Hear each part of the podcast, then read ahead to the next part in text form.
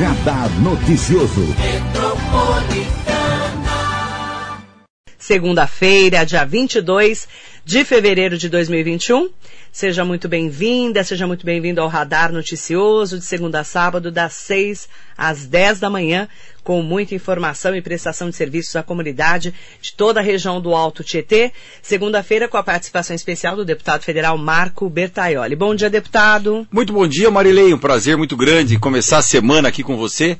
Você sabe que é uma, uma, uma satisfação toda segunda-feira estar aqui às 8 horas, poder fazer um balanço da semana que passou, as perspectivas da semana que se inicia e poder conversar com essa multidão de ouvintes que você tem todas as manhãs aqui na Rádio Metropolitana. Muito obrigado pela oportunidade. Semana passada e essa semana continua a polêmica do deputado Daniel Silveira, que a gente sabe que você votou pela manutenção da prisão dele, para que ele continue preso. Eu gostaria que você explicasse sobre o seu voto e também por que que votou dessa maneira, já que nós sabemos, né, que o deputado fez uma apologia ao AI-5, é, contra o Supremo Tribunal Federal, mas ele é deputado, ele não tem imunidade parlamentar, ele pode fazer, não pode fazer. Aliás, vocês vão caçar esse deputado?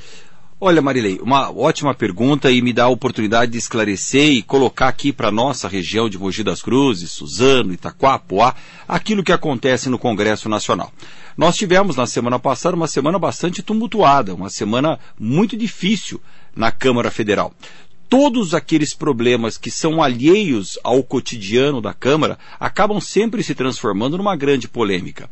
E nesse caso do deputado Daniel Silveira não foi diferente. Até porque a Câmara está preparada nesse momento, no início de uma legislatura é, é, nova da mesa diretiva, para votar as grandes reformas que o Brasil precisa. Na semana retrasada, antes do carnaval, nós votamos a independência do Banco Central, uma das medidas mais importantes em relação à economia brasileira que foi votada nessa, nessa legislatura, que proporciona que a economia brasileira seja desvencilhada do aspecto político partidário. A economia não pode sofrer ingerência política porque ela acaba trazendo insegurança para o mundo inteiro como aconteceu também no episódio da Petrobras com a mudança de presidência. Nós podemos falar tudo isso se você quiser. Mas, além disso, nós tivemos o depoimento, ou a manifestação, ou o vídeo, seja lá qual nome nós dermos, para a manifestação do deputado Daniel Silveira, que, é, de uma forma propositada, ele fez aquilo de uma forma pensada, agrediu, além do tom, os membros da, do Supremo Tribunal Federal. Você tem, Marilei, é, vários aspectos para analisar esse problema. O primeiro, é, alguns juristas dizem que nós não temos uma verdade absoluta. A legislação penal, ela não é absoluta em nenhum dos seus artigos. Todos possuem um limite. Como é o limite da própria liberdade? Qual é a melhor forma de nós defendermos a democracia e defendermos as liberdades individuais de cada cidadão? Que nos custaram muito caro. Nós podemos fazer aí paralelos com países onde a liberdade é cerceada, onde o cidadão não pode ir e vir de acordo com a sua vontade. Qual é a melhor forma de nós defendermos a sua liberdade? É respeitarmos a liberdade do próximo. Então, a própria liberdade de expressão, a liberdade de ir e vir, a liberdade do indivíduo, também não é uma verdade absoluta, sem limites nos seus é, é, contornos. Ela precisa respeitar a liberdade do próximo. Vamos pegar aqui um exemplo muito simples para as pessoas poderem entender o raciocínio junto comigo. Você pode ouvir música na sua casa. Você pode gostar de ouvir música alta na sua casa. Qual é o limite da altura do som da música na sua casa? É o limite que não incomode o seu vizinho. É o limite que não tire o conforto do seu vizinho. Para que isso também seja respeitado quando você tiver os seus próprios limites. O que alguns juristas dizem é que a liberdade de expressão, ela faz parte da democracia e todos nós temos. Não é só o parlamentar. Todos nós temos liberdade de expressão. Você aqui na rádio tem a sua liberdade de expressão garantida pela Constituição brasileira, pelo regime democrático que nós vivemos. Qual é a verdade absoluta da sua liberdade de expressão? Qual é o limite da sua liberdade? É o limite de não ofensa a terceiros. É o limite de não ameaças a terceiros. E foi este limite que o deputado Daniel Silveira, segundo o ponto de vista de vários juristas, ultrapassou. Quando ele ofende com palavras bastante é, fortes, palavrões, os ministros da corte, quando ele faz uma apologia ao fim do regime democrático, quando ele faz uma apologia ao fechamento do STF, à volta de um regime militar, ele transgride com uma Uh, com uma, uma ultrapass... ele ultrapassa o limite desta liberdade. E a impunidade ou a imunidade parlamentar não pode estar sob a égide de qualquer verdade absoluta. Ela precisa também ter os seus limites. Aliás, Marilei, eu penso um pouco além disso. Eu penso da seguinte forma: é, aí já não são juristas, é o que eu penso. Quando você está revestido de um cargo público, seja ele de prefeito, de vereador ou de deputado federal, que te traz alguns benefícios em relação à sua imunidade para o cargo que você ocupa, na verdade, essa imunidade não te traz conforto, ela te traz responsabilidade. Porque você precisa transformar essa sua imunidade ou esse cargo que você ocupa em um exemplo para que a sociedade que te escolheu como representante observe. Muito bem. Alguns juristas entendem que ele transgrediu essa, essa fronteira da, da boa convivência e passou a transgredir com o Código Penal. De um outro lado, de um outro lado, acontece uma coisa que as pessoas entendem, e a, alguns juristas também defenderam, que ele transgrediu, ele cometeu um crime, ele cometeu um excesso, mas não a ponto do STF determinar a sua prisão que isto seria um excesso em si do próprio STF. Também discutimos muito na Câmara é, esse, esse aspecto, que nós deveríamos é, soltar o deputado, não autorizar que o STF o prendesse, e nós deveríamos é, abrir um processo na comissão de ética da Câmara e nesta comissão de ética julgá-lo e, se for o caso, até caçar o seu mandato. O que está é, em vias de acontecer. É, a comissão de ética irá abrir um processo e se vai caçá-lo ou não, eu não sei te responder nesse momento. Agora, no caso específico do deputado Daniel, o que eu percebi dentro da Câmara Federal que agravou a sua situação, além de transgredir com os limites da imunidade, é um caso de reincidência. Então, você, quando tem aqui, por exemplo, uma pessoa que cometeu um delito aqui em Mogi das Cruzes, e é a primeira vez que ela comete esse pequeno delito, é uma situação.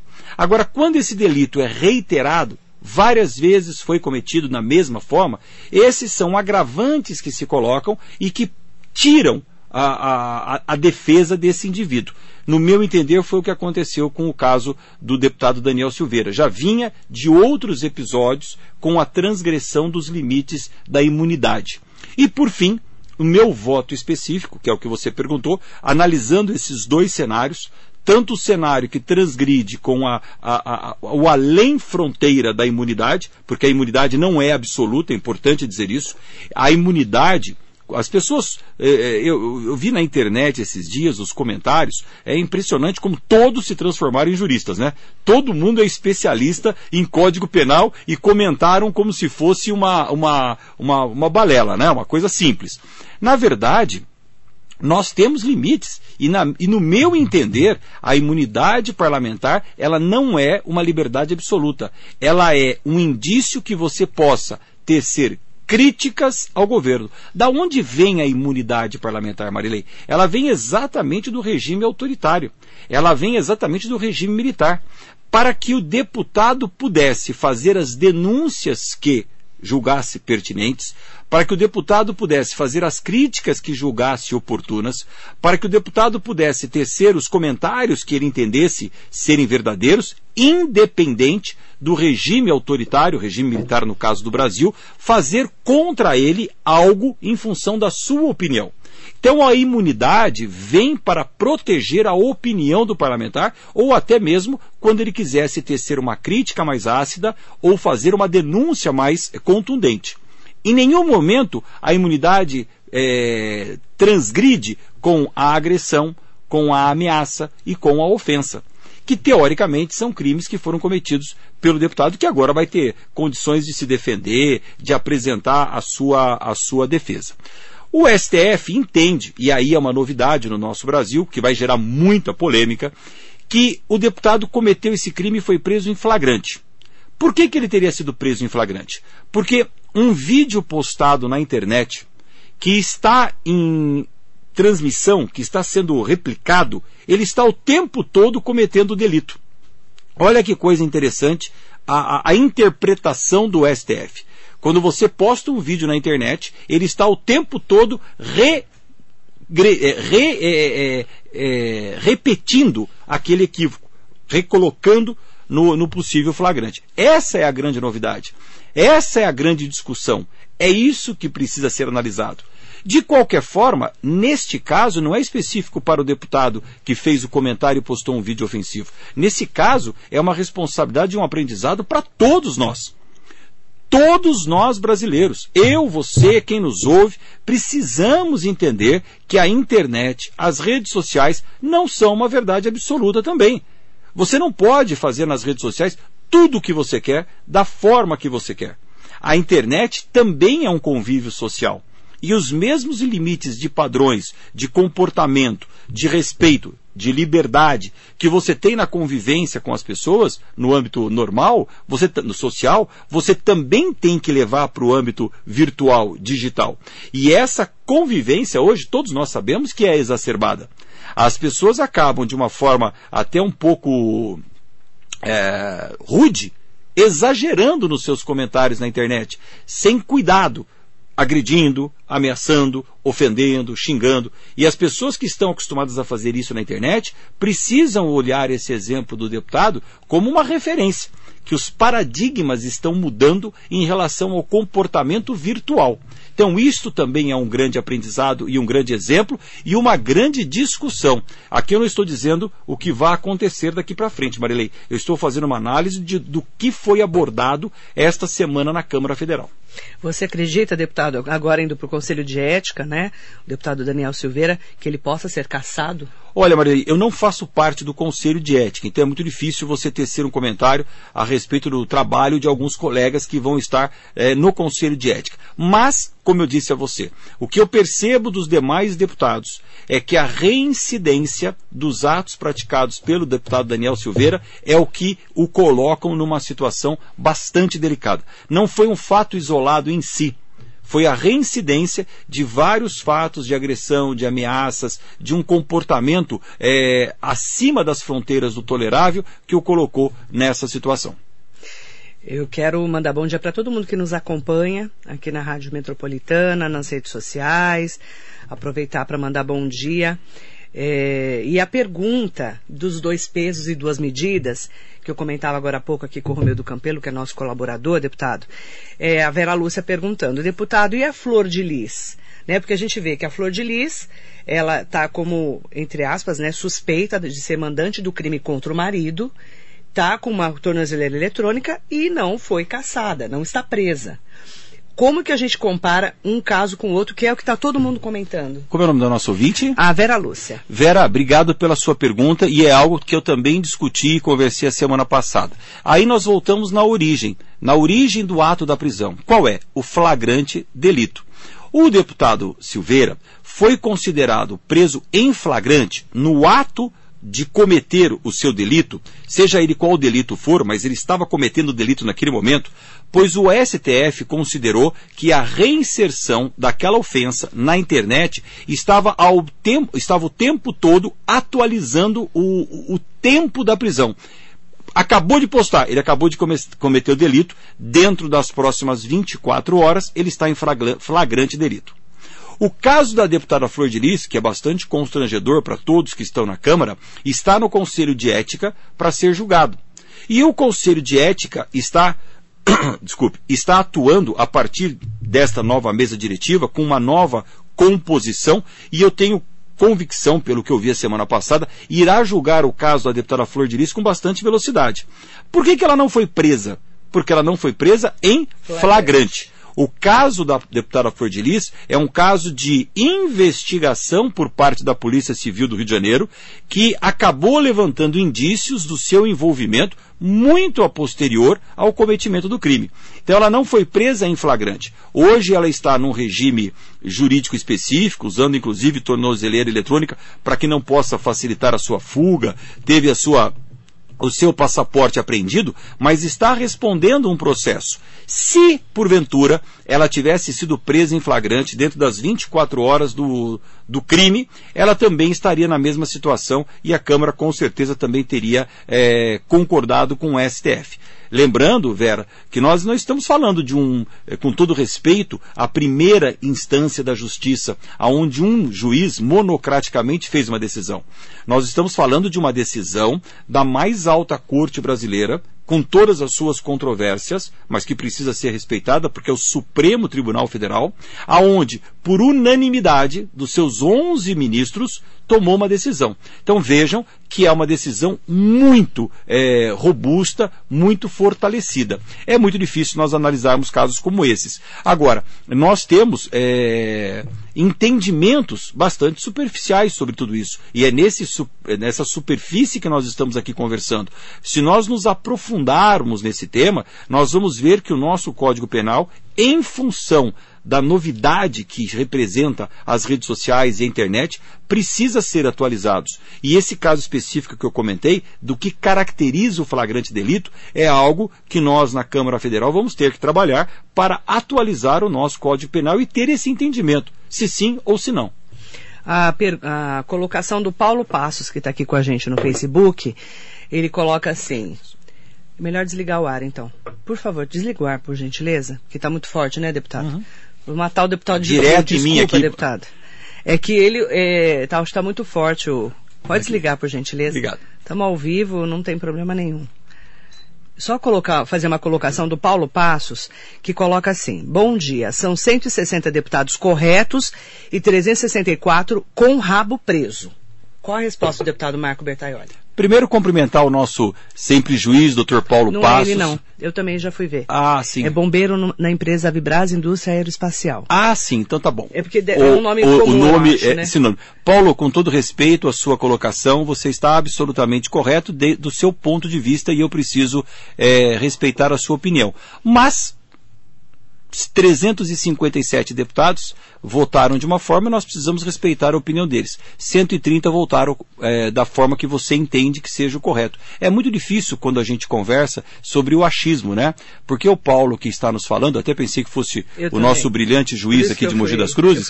Ô Paulo, eu não entendo qual é o seu conhecimento jurídico, qual é a extensão e a profundidade da sua análise jurídica sobre o caso. Mas quando a gente conversa sobre aquilo que a gente torce, sobre aquilo que a gente deseja que aconteça, é muito difícil a gente ter opiniões idênticas.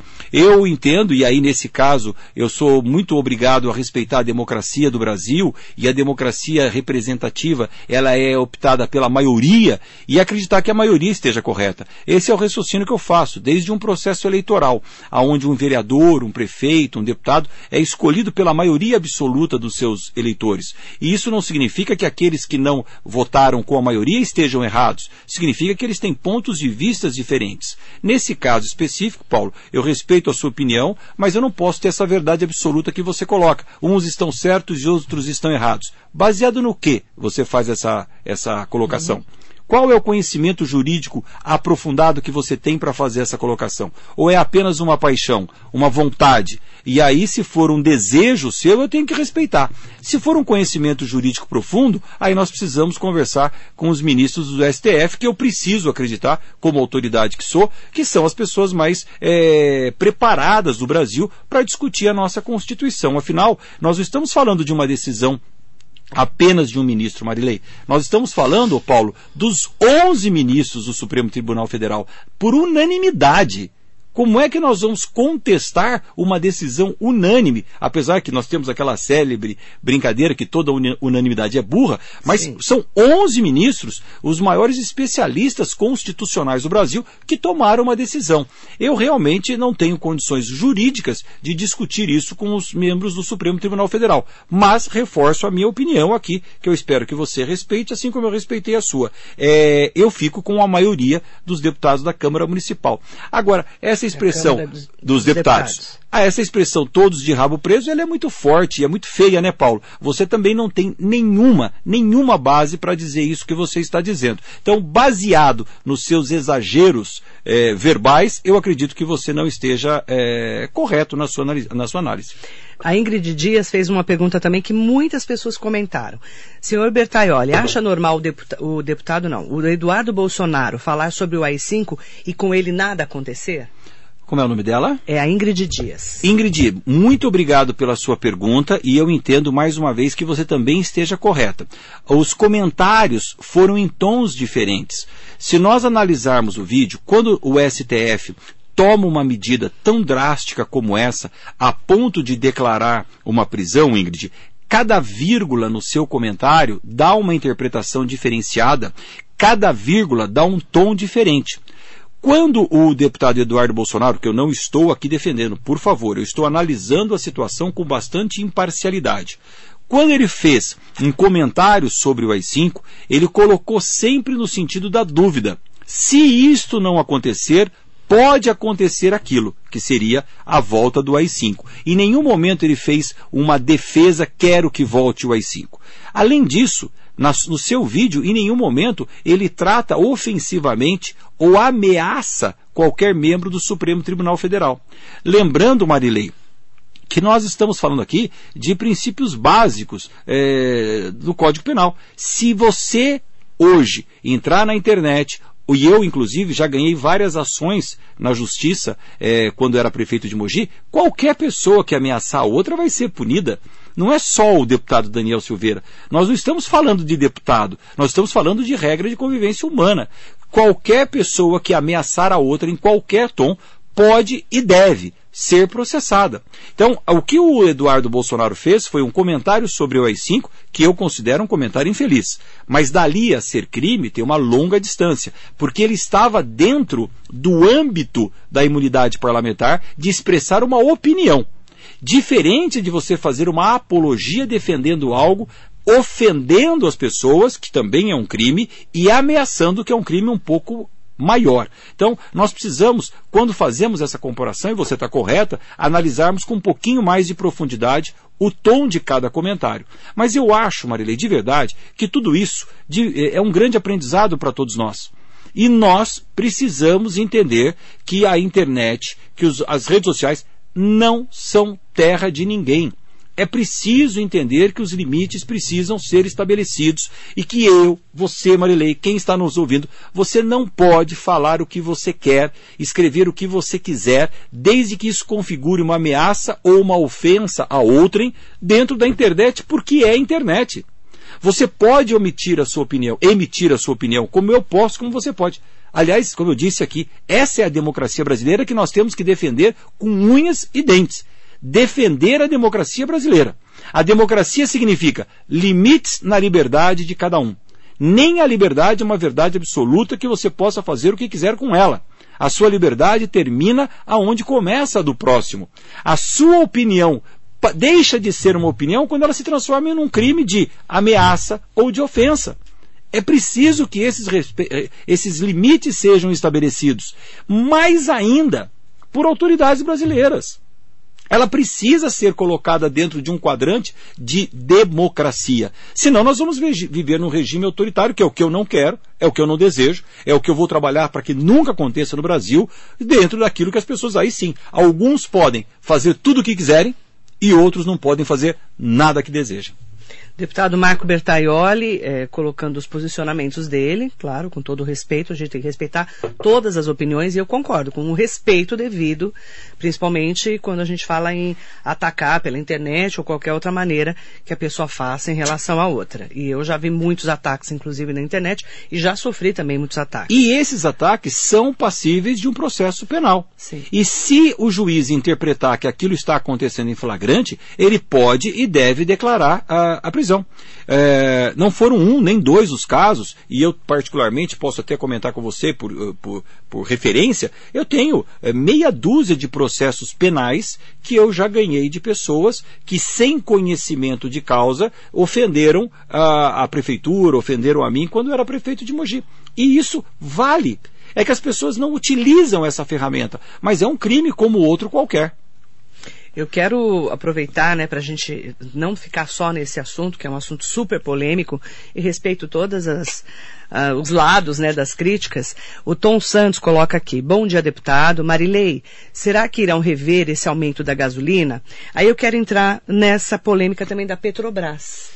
Olha, nessa polêmica da Petrobras, agradecendo ao nosso Tom, Tom nosso ouvinte, é, aí é uma questão de economia e que nós precisamos entender que economia não se coaduna, não se mistura com atividade política governamental. É, o presidente Jair Bolsonaro, no meu entender, fez uma, uma, movimentação equivocada ao ingerir na Petrobras em um momento de dificuldade do preço do combustível. Isso fez com que o mundo entendesse que a Petrobras não é uma entidade, uma empresa, melhor dizendo, livre nos seus discernimentos. Ela está subordinada ao governo. Só essa interpretação fez com que as bolsas caíssem drasticamente. A bolsa e o valor da Petrobras. A Petrobras perdeu na última sexta-feira 27 bilhões de reais. 27 bilhões de reais no seu, na sua avaliação.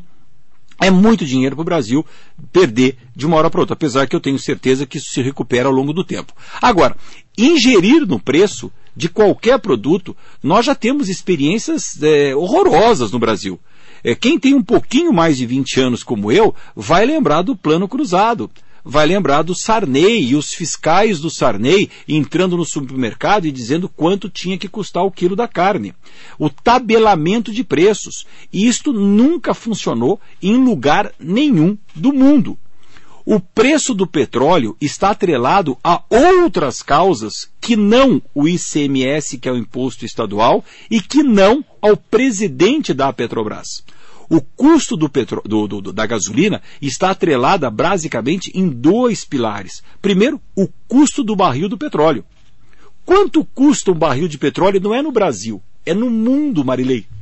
Ah, ah, os maiores produtores de petróleo, que se organizam na OPEP, na Organização dos Países Produtores de Petróleo, eles colocam mais barris de petróleo ou menos barril de petróleo no mercado, de acordo com a regulagem de preço. Lembrando que quando eles colocam menos barril de petróleo, há uma pequena procura além da oferta e isso eleva o preço. Segundo, o preço desse barril de petróleo é em dólar, que é o que é, contabiliza o preço do barril do petróleo em todo o mundo. Lembrando que o dólar, em relação ao real, está supervalorizado. O dólar está a R$ 5,50. Estava a R$ 3,00 outro dia. E esta política econômica é do governo do Ministério da Economia, que é, regula a valorização do real e a sua desvalorização frente ao dólar. Então, o que fez o preço da gasolina subir não foi o presidente da Petrobras, foi a condução dos países produtores de petróleo, mais ou menos petróleo no mercado, e o dólar, que está exageradamente elevado no Brasil. Ótimo para quem exporta. Porque, por exemplo, a, a, a, agricultura brasileira está de vento em popa, porque ela exporta em dólar. Quem compra os nossos produtos paga em dólar e o real desvalorizado, o dinheiro fica muito barato para quem compra. Agora, para quem importa, ah, o mercado se acabou. Você vai trazer produto da onde com dólar a 5,50? Ele chega num preço impagável no Brasil, que é o que está acontecendo com a gasolina. Está chegando num preço 5,50 um preço na bomba, é um absurdo de um litro de gasolina. Mas isso é decorrência de uma contingência de mercado global. Não é o querer ou não querer do presidente da Petrobras. Bom dia, Félix Romanos, mandando um bom dia especial para o deputado. Parabéns pelo trabalho e coerência no que fala e faz. Bom dia, Félix. Mandar bom dia também para quem está perguntando sobre o auxílio emergencial. Tem várias pessoas perguntando, deputado, o auxílio emergencial vai voltar? Vai entrar na pauta da semana? Primeiro, mandar um abraço grande para o meu amigo Félix Romanos. Tenho um, um, apreço, um carinho imenso pelo Félix, pelo seu trabalho, pela sua história, pela sua dedicação e pelo seu profissionalismo no, na, na, condução do Grupo Foco de Comunicação, especialmente lá no Oi Diário. É, segundo, o auxílio emergencial.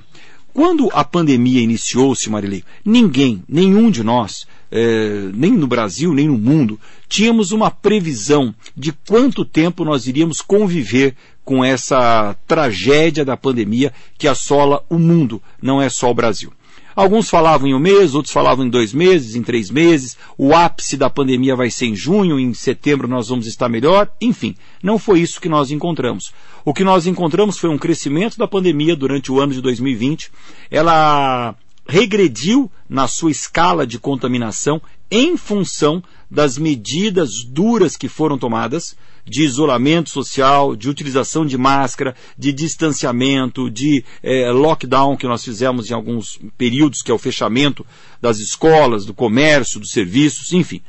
Quando nós relaxamos no final do ano passado, as eleições vieram, o final de ano veio, as comemorações de final de ano. Quando nós achávamos que estávamos saindo da pandemia, ela nos surpreende com um novo pico.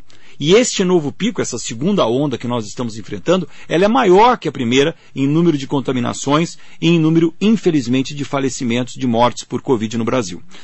Esta pandemia, com tantos altos e baixos, fez com que muitos profissionais, principalmente aqueles prestadores de serviço, trabalhadores autônomos, micro e pequenos empreendedores, é, por exemplo, um pintor, um carpinteiro, um pedreiro, ficassem com o seu trabalho comprometido as, uh, os trabalhos não aconteceram, as obras pararam, as mercadorias não foram vendidas. E essas pessoas precisam ter um mínimo de renda para continuar colocando comida na mesa. É obrigação de todo o governo recolher recursos daqueles que mais têm e investir naqueles que menos têm. Essa é a premissa do estabelecimento de um regime governamental, aonde você equipara os direitos dos cidadãos. É para isso que o governo existe. Os governos do mundo inteiro passaram a fazer um auxílio emergencial financeiro aos seus cidadãos que mais precisavam. E isso foi replicado aqui no Brasil. Lembrando aos nossos ouvintes que o ano passado nós tivemos um auxílio emergencial proposto pelo governo de 200 reais. Na Câmara, numa negociação nossa de deputados com o Ministério da Economia, estabelecemos o valor mínimo de 600 reais, que é o mínimo que uma família poderia ter para fazer uma compra de supermercado. Isso foi estabelecido durante a pandemia por seis meses, foi prorrogado por mais três meses, aí sim com um valor menor de 300 reais.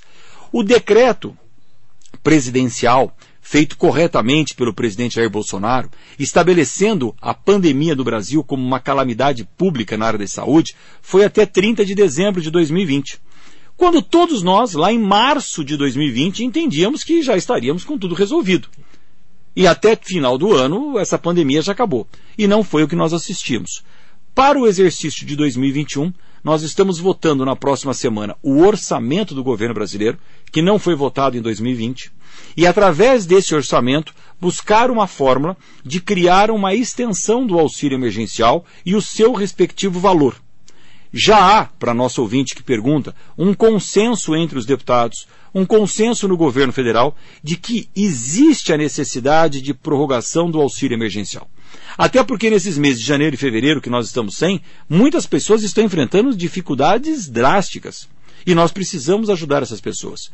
Eu vou votar favoravelmente à extensão do auxílio emergencial. Quero aqui já comunicar aos nossos ouvintes. E o valor? O valor será definido pelo Ministério da Economia. O quanto o Brasil suporta e o Caixa Brasileiro pode se endividar para poder fazer essa contribuição.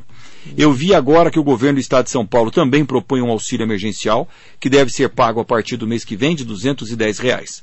E isso deve compor com o auxílio emergencial do governo. E esses dois valores juntos darem um pouquinho de conforto para as famílias, principalmente para os profissionais que estão impedidos de exercer a sua profissão em função das restrições que a pandemia impôs a todos nós.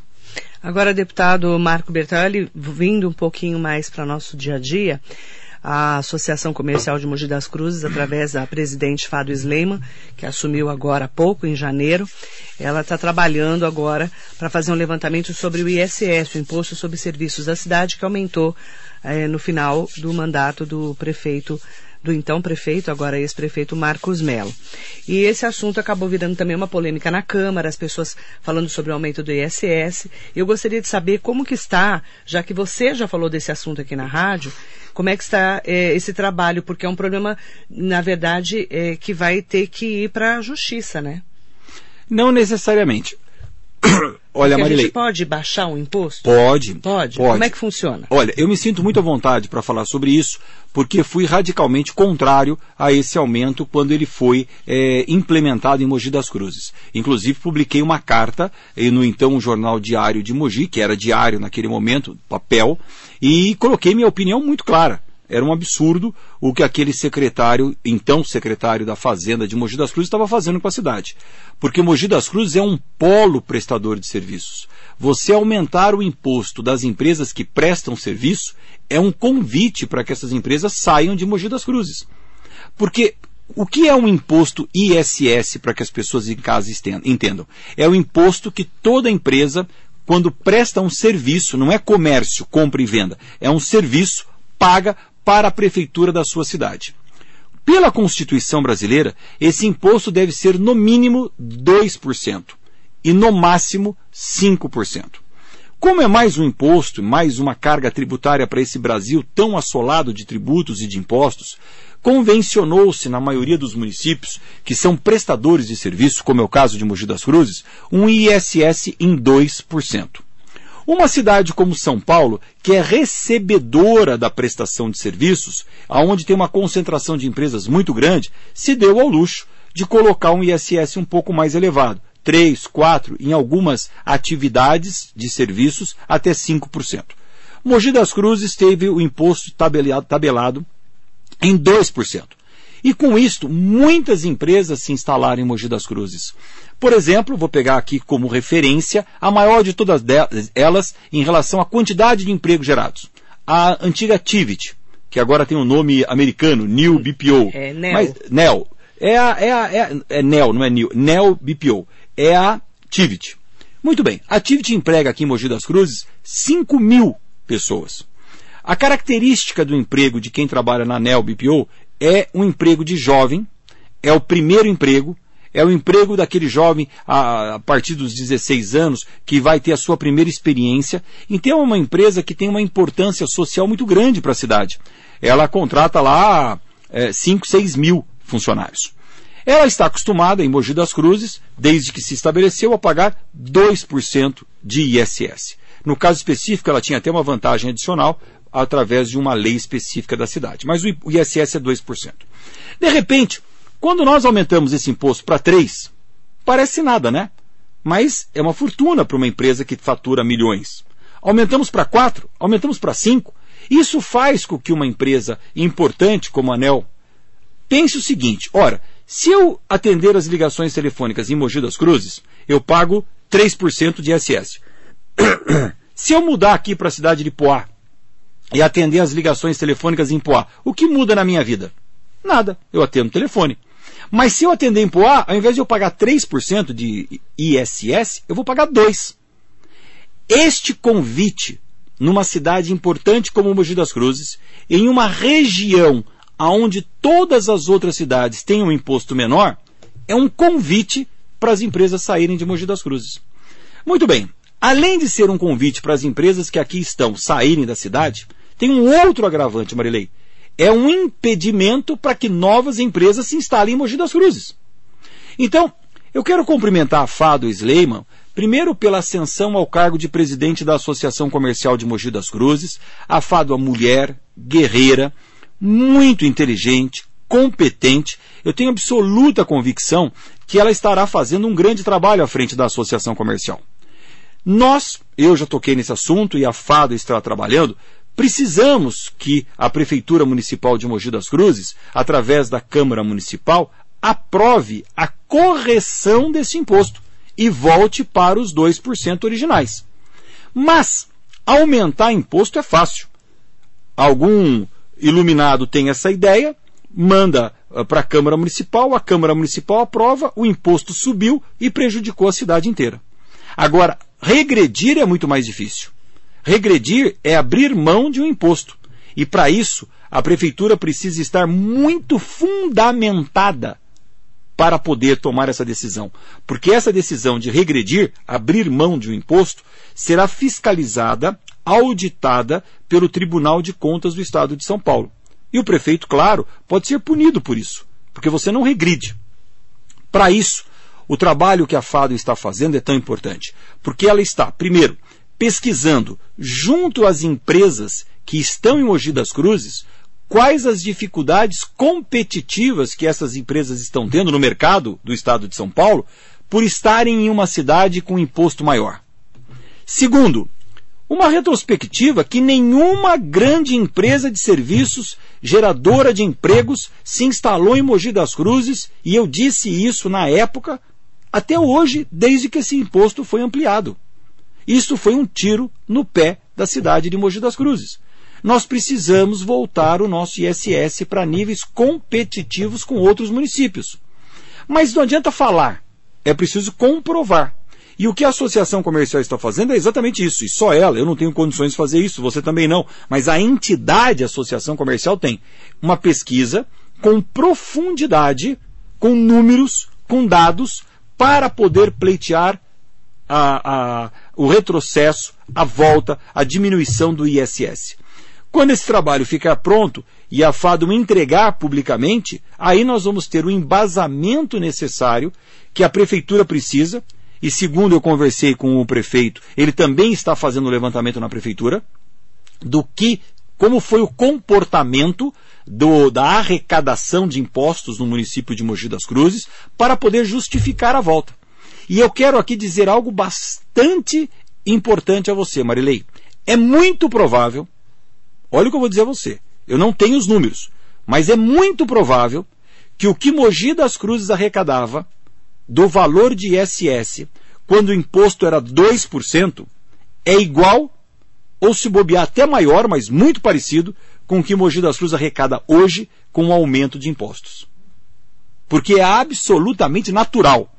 Quando o imposto é caro, menos pessoas pagam. Quando menos pagam, você arrecada menos. Quando o imposto é menor, a base aumenta, mais empresas contribuem, a arrecadação é maior. E essa, esse levantamento a gente vai acompanhar, claro, né, com a presidente da, da Associação Comercial, que é a Fado Sleima, verificar quanto tempo ela vai demorar para fazer esse levantamento, até para a gente poder trazer esse assunto. Dados. Os dados oficiais, né? Esse levantamento. Aí sim, aí o prefeito Caio Cunha, ele tem como mandar com dados para a Câmara Municipal? Como a, é que é o trâmite? A justificativa, claro, nós estamos falando aqui na hipótese do prefeito claro. querer abaixar o ISS. É, ele já falou disso aqui é, na rádio. Eu, ele já me disse que tem a, a, a, vontade de fazer, porque também considera esse aumento injusto. Sim. Mas precisa ter muita base jurídica econômica e contábil para fazê-lo. Não é nenhum problema fazê-lo, mas tem que estar muito embasado tecnicamente para fazê-lo. Inclusive comprovando que o aumento foi um equívoco, que nenhuma empresa se instalou em Mogi das Cruzes, que há uma concorrência regional aonde os outros municípios têm um imposto menor do que Mogi das Cruzes. Tudo isso são elementos que possibilitam a, a volta ao ISS, à origem. Passar pela Câmara Municipal. E aí manda a Câmara Municipal, é claro. Os os vereadores já se manifestaram, pelo menos todos que eu vi, favoráveis. Principalmente, eu quero aqui cumprimentar os três vereadores que compõem a bancada do meu partido, PSD, o vereador Edson Santos, o vereador Bigêmeos e o presidente da Câmara, o vereador Otto Rezende, os três já se manifestaram favoráveis à, à, à diminuição do ISS para que sirva de instrumento de atração de empresas e geração de empregos. O que nós estamos precisando em Mogi hoje é gerar emprego, Marilei. Não é afastar empresas que geram empregos. É o inverso. Então, os três vereadores, pelo menos são os que eu tenho contato do meu partido, eu tenho certeza que outros vereadores também pensam da mesma forma, estão lá prontos para votar a diminuição do ISS para 2%. Nós vamos acompanhar esse assunto bem de perto, tá? Agora uma pergunta da Ingrid Dias, que outras pessoas já fizeram também aqui para mim, inclusive no Instagram. É, o que o senhor acha do governo do Caio Cunha? Seus secretários têm competência? Ela está perguntando. Olha, Ingrid, é uma pergunta muito dura, né? Muito direta e muito difícil de responder assim de bate-pronto. Eu é, estou absolutamente é, convencido de que nós precisamos cuidar cada vez melhor da nossa cidade Mogi das Cruzes. E como deputado federal, eu assumo essa responsabilidade, Ingrid, e naquilo que compete ao a função de deputado federal, eu estarei prontamente defendendo Mogi das Cruzes, trabalhando para que Mogi das Cruzes é, cresça, gere empregos. Então, quando eu faço aqui uma defesa tão veemente como eu fiz, me expondo no caso de criticar um aumento do ISS e defender a sua a, a volta à normalidade, eu estou defendendo Mogi das Cruzes. Porque tudo o que eu desejo, a mesma coisa que você, Ingrid, é que Mogi das Cruzes tenha uma boa qualidade de vida. Que as escolas funcionem, que os postos de saúde funcionem, que as construções que sejam necessárias sejam feitas, enfim, que a cidade gere empregos e que as pessoas possam viver com qualidade em Mogi das Cruzes. É esse o meu trabalho e isso eu faço, Ingrid, independente do cargo que eu esteja, como vereador, como vice-prefeito, como deputado estadual, como prefeito e agora como deputado federal. O meu compromisso é com Mogi das Cruzes e ninguém vai me tirar esse compromisso e eu não tenho compromisso com ninguém além de Mogi das Cruzes. É esse o meu compromisso. Cuidar da minha cidade. Então, isso, agradando ou desagradando algumas pessoas, eu sempre vou fazê-lo. No que diz respeito ao governo do prefeito Caio Cunha, é, é, muito difícil você, com poucos dias, 40 dias, 50 dias de governo, analisar. É claro que há uma, uma disrupção aí, uma mudança bastante acelerada, muito rápida, porque a eleição foi dia 29 de novembro e a posse foi dia 1 de janeiro. Nós tivemos 31 dias entre a eleição e a posse. Foi uma mudança muito rápida, Ingrid. Segundo, Nesses 31 dias, nós tivemos aí Natal, Ano Novo, festividades, uma dificuldade muito grande em montar o governo.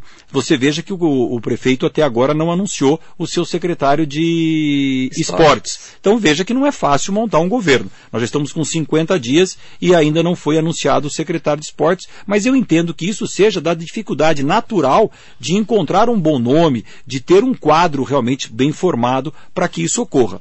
Por um outro lado, as conversas que eu mantive institucionais com o prefeito, porque como deputado federal eu tenho que dialogar com o prefeito o tempo todo. Inclusive agora, Ingrid, acabei de conseguir um recurso em Brasília de 2 milhões e 500 mil reais que virão para Mogi das Cruzes ao longo do ano de 2021 para a construção da primeira escola clínica para o TEA, o transtorno do espectro autista. Eu consegui o recurso, propus ao prefeito Caio Cunha que esse dinheiro fosse investido na construção desta clínica escola. O prefeito concordou, aqueceu na mesma hora, já determinou ao seu secretário de planejamento, o Cláudio, que é muito técnico e foi meu secretário quando eu fui prefeito, continuou da gestão do prefeito Marcos Melo e agora é secretário do prefeito Caio Cunha. Então você veja que nem todos os secretários são novos, temos secretários experientes, como o Cláudio de Planejamento, que já apresentou o projeto. Olha que velocidade, já apresentou o projeto. Então, daqui uns dias, a prefeitura estará apta a licitar a construção, ali na Vila Lavínia, da primeira escola do estado de São Paulo para o transtorno do espectro autista. Então, é um avanço muito grande, uma defesa minha de trazer um cuidado com o autista para a cidade de Mogi das Cruzes. E essa é uma parceria com a prefeitura. Eu conquistei o recurso, a, prefe a prefeitura constrói e administra. Então, eu gostaria muito de que nós todos dessemos um pouquinho mais de dias para o prefeito e os seus secretários entenderem o funcionamento da prefeitura, que é complexo, Marilei. Não é fácil administrar uma prefeitura. Estive lá por oito anos. Sei o qual é a complexidade disto, para que a gente possa fazer uma análise mais aprofundada. Mas hoje nós interpretamos o quê? A boa vontade, a determinação, o empenho, a, o tempo dedicado à administração e nesse quesito nós estamos vendo que isso tudo está acontecendo com bastante comprometimento. E já que você tocou nesse assunto, uma notícia. Hoje, segunda-feira, às 17 horas, nós temos uma reunião com o secretário estadual de saúde, Dr. Jean Gorenstein. Gorenstein, tem que ser amarelei para falar esse nome difícil. Gorenstein. Às 17 horas, eu, o prefeito Caio Cunha e os vereadores Edson Santos, vereador Bigêmeos e vereador Otto Rezende, presidente da Câmara, teremos uma audiência conjunta com o secretário estadual de saúde, Para... Dr. Jean, para tratar das dificuldades que Mogi das Cruzes está tendo, como todos os municípios, mas nós vamos falar de Mogi das Cruzes. Na estabelecimento da expansão do quadro de leitos na cidade de Mogi das Cruzes para a Covid, no número de vacinas disponibilizadas para que Mogi das Cruzes não tenha que interromper a vacinação e das perspectivas de investimento da Santa Casa, que teve 12% do seu orçamento cortado, já fechamos o pronto-socorro do Hospital Luzia de Pinho Melo. Então nós queremos entender o que está sendo feito na saúde, especificamente com Mogi das Cruzes, para podermos pleitear que os cuidados sejam mantidos. Então hoje é um posicionamento duro, forte, de Mogi das Cruzes, junto ao secretário estadual de saúde, no sentido, olha, Vamos trabalhar juntos e precisamos ampliar a saúde em Mogi. Não é, é, regredir. Então estará lá hoje três vereadores da Câmara Municipal, incluindo o presidente da Câmara, o prefeito Caio Cunha e eu como deputado federal. Então, Ingrid, independente de qual lado das eleições nós estávamos no ano passado, independente de qual partido nós representamos, é responsabilidade que aqueles que estejam imbuídos de cargos públicos, vereador, prefeito e deputado, trabalhem em sintonia pela defesa do município de Mogi das Cruzes. E neste momento é isso que nós estamos fazendo. Isso não significa alinhamento político. Isso significa defesa conjunta do mesmo objetivo. Qual é o objetivo dos vereadores? Qual é o objetivo do prefeito? Qual é o objetivo do deputado? Melhorar a qualidade de vida em Mogi das Cruzes defender Mogi das Cruzes. E é isso que nós faremos. Já que nós estamos nessa seara, mais uma boa notícia. Na quinta-feira, eu volto de Brasília na hora do almoço, para poder estar nessa reunião, às 14 horas e 30 minutos, nós teremos uma grande reunião com o secretário de Transportes Metropolitanos, Alexandre Baldi. Estarão na reunião vereador Edson Santos, vereador Bigêmeos, vereador Otto Rezende, eu como deputado federal, deputado estadual Estevão Galvão, prefeito Caio Cunha, para tratarmos da ampliação das estações de trem de Mogi das Cruzes, que não possuem acessibilidade até hoje. A CPTM, na época, eu ainda era prefeito, fez um compromisso com Mogi das Cruzes. Não foi comigo, não, foi com a cidade. Olha, se vocês acabarem com a cancela, com a passagem em nível da Praça Sacadura Cabral, nós vamos colocar os trens de 6 em 6 minutos em Mogi, para que seja uma espécie de um metrô de superfície. Nós vamos acabar com a baldeação em Guaianazes e nós vamos reformar as quatro estações de Mogi. Jundiapeba, Bras Cubas, a estação central será construída uma estação nova e a estação Estudantes, para que no futuro nós possamos levar o trem até César de Souza. Este é o compromisso da CPTM conosco. Mogi das Cruzes, na minha administração, fez a sua parte. Nós construímos os túneis da área central. Eu já disse isso aqui no seu programa e repito para que as pessoas entendam. Os túneis da área central não foram construídos apenas para passar carro. Os túneis da área central foram construídos para desobstruir a linha férrea e privilegiar o transporte coletivo sobre linha de trem.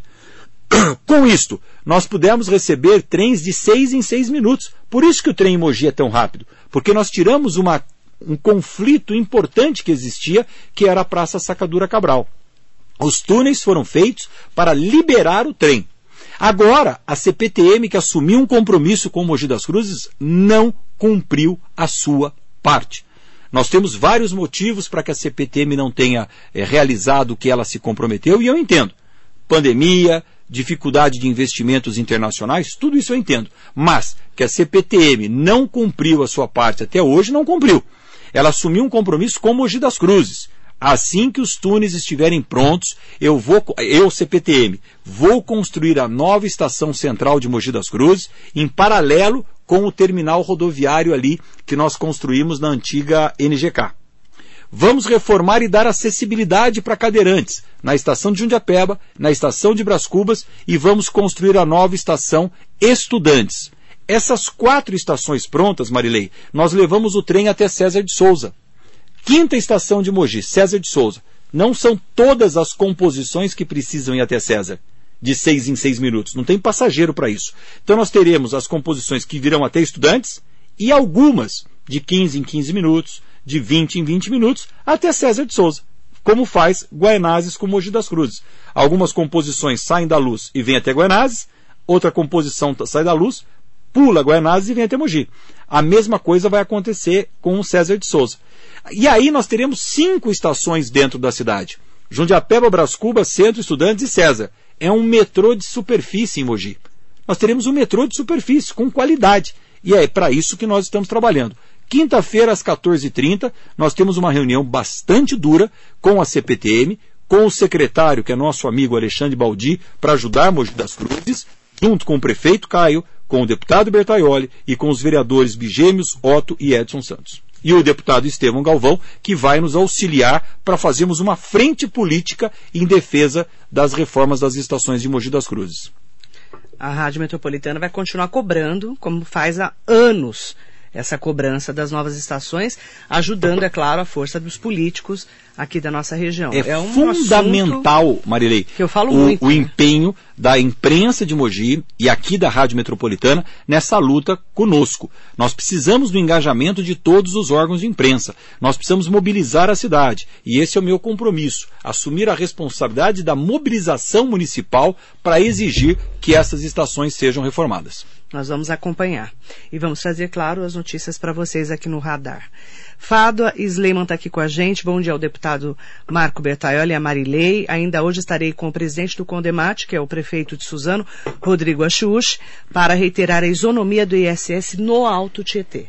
Muito bem. Porque todo o Alto Tietê tem o mesmo ISS. É, a, a Fádua tem Tá toda a a razão. gente. E quem distorce a curva, quem sai da curva na cobrança do ISS é exatamente o Mogi das Cruzes. Então a Fádua terá três comparativos importantes.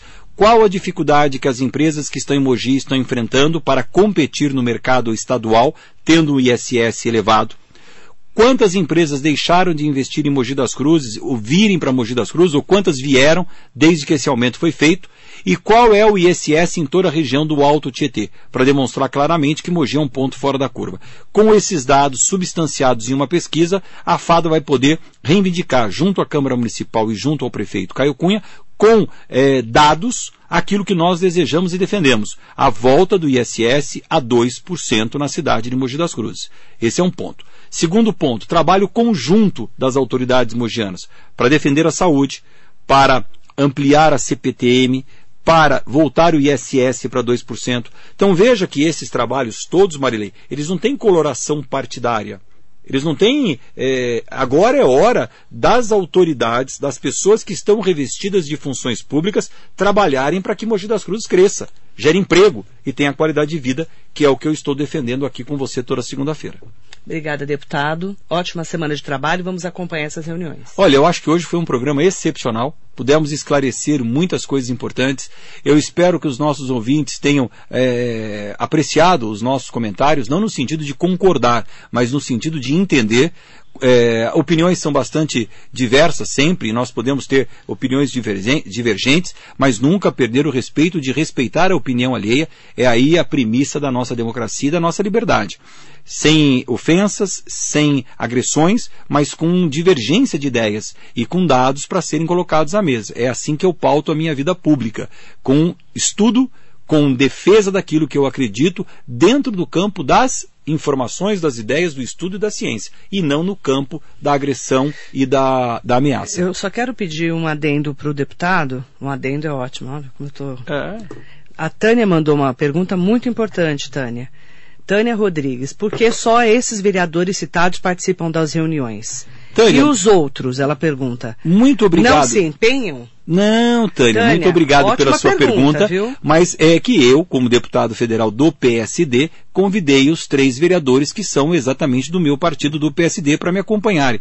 Mas o Otto, como presidente da Câmara, ele estende esse convite a todos os vereadores. É absolutamente Sabe, né? natural. Não é que a gente convida uns e não convida outros, não. A presidência da Câmara, quando recebe um convite nosso, ele repassa esse convite para todos os 23 vereadores. Sim. É que no caso específico, os três são ligados diretamente a mim por sermos do mesmo partido. Muito Mas obrigado, Tânia. Todos os vereadores estão convidados. Sim, claro, todos os vereadores sempre são convidados para todas as Ele audiências. citou os três do partido dele, do PSD. E o Isso. Otto Rezende, que é do PSD, presidente da Câmara, pode estender a todos os outros vereadores. Sempre deve estender Sim, todos pode, os convites deve e e deve vai fazer, e vai fazê-lo com certeza. Mas você veja como tem que Mas, sempre explicar em detalhes. É, muito bom. A- Mas a Obrigado, pergunta Tânia. dela é ótima, porque muitas pessoas É? realmente perguntam. Muito obrigado, Tânia, pelo esclarecimento. Obrigada. No mais, viu? um abraço muito grande a todos que estão nos ouvindo. Um abraço especial hoje para Fado Sleiman, presidente da Associação Comercial. Como eu disse, me sinto muito orgulhoso de ter na Associação Comercial de Mogi das Cruzes a presidência